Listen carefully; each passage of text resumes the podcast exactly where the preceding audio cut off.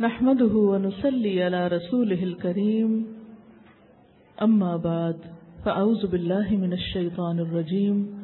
بسم الله الرحمن الرحيم.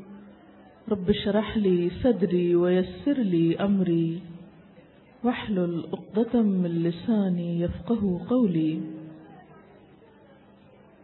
اللہ تعالیٰ نے ہم سب کو پیدا کیا، اس زمین پر ہمارے لیے طرح طرح کی نعمتیں بنائی زندگی جیسی نعمت دی۔ لیکن اس دنیا کو ہمارے لیے امتحان کی جگہ بنایا۔ اور امتحان کس چیز میں ہے؟ کہ ہر روز ہمیں زندگی میں جو کچھ پیش آتا ہے، اس میں ہمارا طرز عمل کیا ہے۔ زندگی میں انسان کو بہت سی خوشیاں بھی ملتی ہیں اور کبھی کبھار غم کے بادل بھی آتے ہیں۔ دیکھا ہم سے یہ جا رہا ہے کہ ہم خوشی کے موقع پر کس طرح بہیو کرتے ہیں۔ اور غم کے موقع پر ہمارا طرز عمل کیا ہوتا ہے؟ بند مومن کا طریقہ، خوشی اور غم دونوں موقعوں پر اللہ کی مرضی کے مطابق ہوتا ہے۔ اسے معلوم ہوتا ہے کہ آنے والا ہر واقعہ اس کے رب کی مرضی سے پیش آیا ہے۔ مومن ہمیشہ اپنے رب کی رضا میں ہی راضی رہتا ہے۔ خوشی کے موقع پر بھی اللہ تعالیٰ کا شکر ادا کرتا ہے۔ نبی صلی اللہ علیہ وسلم جس کام کے لیے بھیجے گئے، جب وہ مکمل ہوا تو کیا کہا گیا؟ اب خوشی کیسے منائیے؟ سب بحمد ربی کا وسط اپنے رب کی تصویر کیجیے اور استغفار کیجیے تو خوشی کے موقع پر بھی اللہ تعالی سے یہ معافی مانگتے رہنا کہ ہماری کسی بات سے آپ ناراض نہ ہوں، یہ بہت ضروری ہے۔ اور سچی بات یہ ہے کہ ہمارا رب جب ہم کو خوشیاں دیتا ہے، تو ہم زیادہ ہی اس کی ناراضگی سے کام کرتے ہیں۔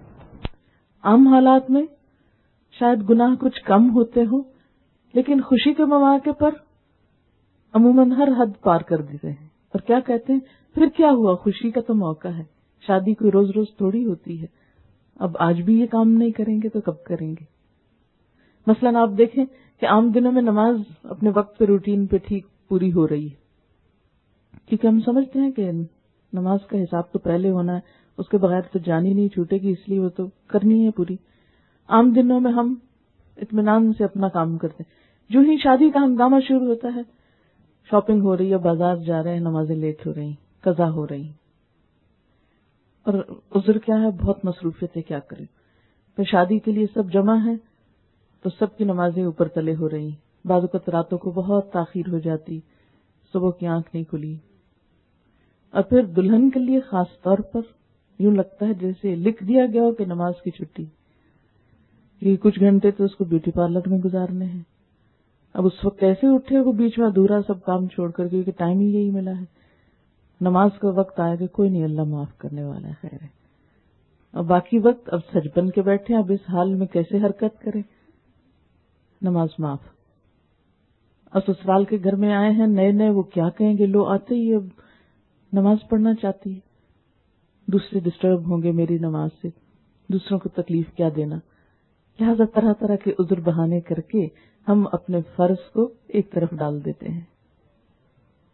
پھر اسی طرح آپ دیکھیے کہ عام طور پر ہم جب اپنے گھر میں ہوتے ہیں تو غیبت چگلی اور ان چیزوں کا موقع کم آتا ہے۔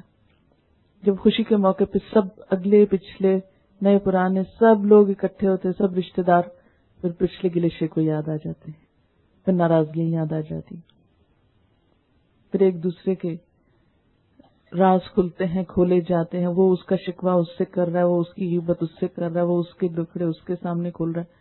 اور اس طرح بہت ساری غلط باتیں زبان سے نکلتی ہیں۔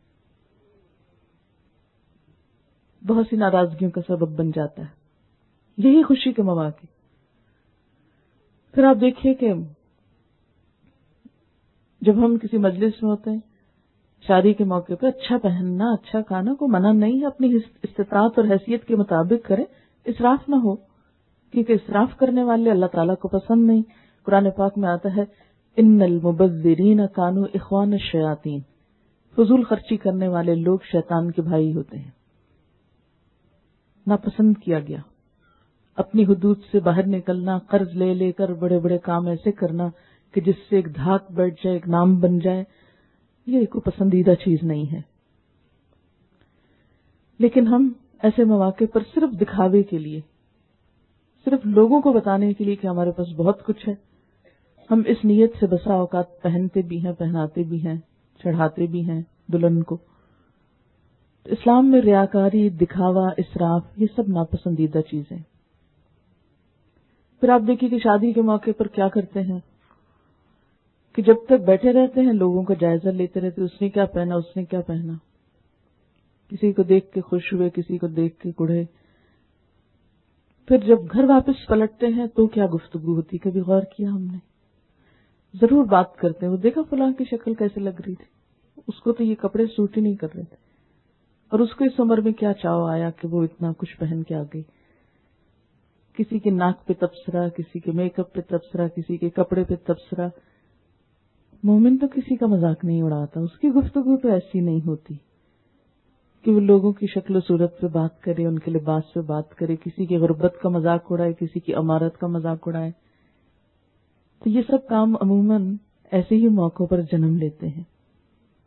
اس لیے ایک طرف تو ان سے احتیاط لازم اور دوسری طرف کہ ہماری کسی بات سے اللہ تعالی ناراض نہ ہو، ہم اس سے معافی چاہتے ہیں۔ ونعوذ باللہ من شرور انفسنا، اور ہم اللہ کی پناہ میں اپنے آپ کو دیتے ہیں اپنے نفس کے شر سے بچنے کے لیے، کیونکہ انسان کا نفس اسے برائی پہ اکساتا ہے۔ چھوٹی سی بات کسی کی مائنڈ کی تو اس وقت تک چین نہیں آتا جب تک اس سے دگنا نہ اس کو سنا دے۔ کسی کی طرف سے تھوڑی سی تکلیف پہنچے تو جواب دینا لازم ہے۔ یہ کیسے ہو سکتا ہم چپ بیٹھے رہے اور چاہے اس میں بات بڑھ جائے اور اور کام خراب ہو، ہوتا تو وہ ہم اپنا غصہ تو ٹھنڈا کر لیں۔ لہذا، نعوذ باللہ من شرور انفسنا۔ ہم اپنے نفس کے شر سے، کیونکہ حضرت یوسف علیہ السلام نے بھی کہا تھا کہ ان النفس لامارتم بسو یقینا، نفس تو انسان کو برائی پہ اکساتا ہی رہتا ہے۔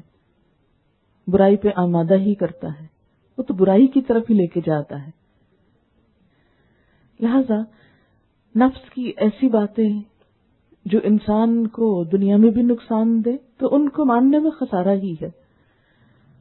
دیکھیے کہ نفس کا شر ہوتا کیا ہے؟ اس کو بھی ذرا دیکھ لیتے ہیں۔ نفس کا شر، نفس دل کی تنگی، حسد، بغض، ہرس، لالچ، تما، دوسرے کے لیے بری، برے خیالات، بدگمانی نیگیٹو تھنکنگ یہ سب کچھ نفس کا شر ہے۔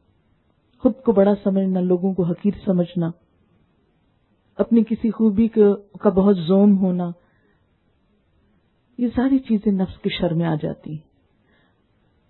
سب سے پہلے نفس کے شر کا شکار ہوا تھا شیطان۔ اور اس نے کیا کہا تھا؟ جب اسے کہا گیا کہ انسان کے آگے جھکو، تو اس نے کہا، کیوں؟ میں کیوں جھکوں؟ انا خیر من ہوں میں اس سے بہتر ہوں۔ خلقتنی من ناروں و خلقتا ہوں من تین۔ مجھے تو نے آگ سے بنایا، اس کو مٹی سے۔ آگ مٹی کے آگے جھک جائے، نہیں، آگ کی تو سرشت میں نہیں، وہ تو اس کے شولے اوپر جاتے وہ نیچے نہیں ہو سکتی میں اس کے آگے جھک نہیں سکتا۔ اب دیکھیے کہ انا کا شکار لوگ دراصل شیطان کے پیروکار ہوتے ہیں۔ اور عام روزمرہ زندگی میں جتنی بھی خرابیاں ہوتی ہیں اگر ہم ان کا انالائز کریں تو ہم دیکھیں گے کہ اس کے پیچھے انسانی تعلقات کو بگاڑنے کے پیچھے بھی نفس ہوتا ہے۔ لو ہم ایسے ہی گئے گزرے۔ ہم دوسرے سے کمتر ہیں۔ ہم کیوں جھکے؟ ہم کیوں اس کی بات مانیں؟ ہم اس کے کہے میں کیوں آئے؟ ہم کیوں معافی مانگے؟ چاہے قصور ہمارا اپنا ہو۔ تو ہم بسا اوقات اس نفس کی وجہ سے بڑے بڑے نقصان اٹھاتے ہیں۔ لیکن صرف اس ایک کو بچانے کے لیے بندوں کو بھی ناراض کرتے ہیں، رب کو بھی ناراض کرتے ہیں۔ اور اب دیکھیے کہ شادی کے بعد خصوصاً بندوں کے بندوں سے تعلقات مزید بڑھتے ہیں، اضافہ ہوتے ہیں۔ اب دیکھیے نا کہ شادی صرف دو افراد کے جوڑ کا نام نہیں ہے، دو خاندان جڑتے ہیں۔ کتنے نئے رشتے وجود میں آ جاتے ہیں۔ یعنی ایک شادی کے بعد کوئی ساس ہے، کوئی سسر ہے، دونوں طرف سے۔ نند ہے، کوئی بھاوج ہے دیورانیاں ہیں، پھر ان کے بچے ہیں، معلوم نہیں کہاں کہاں کتنے سارے لوگ ایک دم اپنے ہو گئے، نئے رشتے وجود میں آ گئے۔ اور انسانی تعلقات غیروں کے ساتھ اچھا رکھنا وہ بھی ضروری ہے، لیکن رشتہ داری قائم ہونے کے بعد ان کے ساتھ نبھانا یہ اس سے بھی زیادہ ضروری ہے۔ اس لیے اس چیز کے شر سے پناہ مانگی گئی جو انسان کے اچھے تعلقات کے راستے میں بہت بڑی رکاوٹ ہے۔ شادی کے بعد آپ دیکھیے شوہر اور بیوی کے جھگڑے کو بڑھانے میں جو چیز اہم کردار ادا کرتی ہے، وہ انسان کا نفس مجھے یہ کیوں کہا؟ مجھے یہ کیوں بول دیا؟ میری انسلٹ کر دی۔ مجھ سے معافی نہیں مانگی۔ اور بعض اوقات انسان قصور ہوتے ہوئے کیوں نہیں دوسرے سے معافی مانگتا؟ کہ اس میں میری بےزتی ٹوٹ تو جاؤں گی، لیکن جھکوں گی نہیں۔ یہ سب کچھ نفس کے شر سے ہوتا ہے۔ انسان وہی محبت حاصل کر سکتا ہے جو جھکنا جانتا ہو، جو دینا جانتا ہو۔ وہی قدر پا سکتا جو دوسروں کی قدر کرنا جانتا ہو۔ کہتے نا، سراہی سر نگو ہو کر بھرا کرتی ہے پیمانہ۔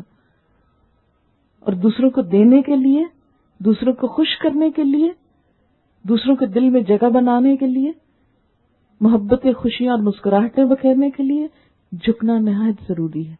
آجزی بڑی پسندیدہ ہے۔ آجزی اللہ کے سامنے بھی پسندیدہ ہے اور اللہ کے بندوں کو بھی پسندیدہ ہے۔ اس لیے خاص طور پر اس موقع پر کیا کہا گیا؟ نعوذ باللہ من شرور انفسنا ومن سیئات اعمالنا۔ اور اپنے برے اعمال کے شر سے بھی ہم اپنے آپ کو بچانے کے لیے اپنے آپ کو اللہ کی پناہ میں دیتے ہیں۔ واخر دعوانا ان الحمد للہ رب العالمین۔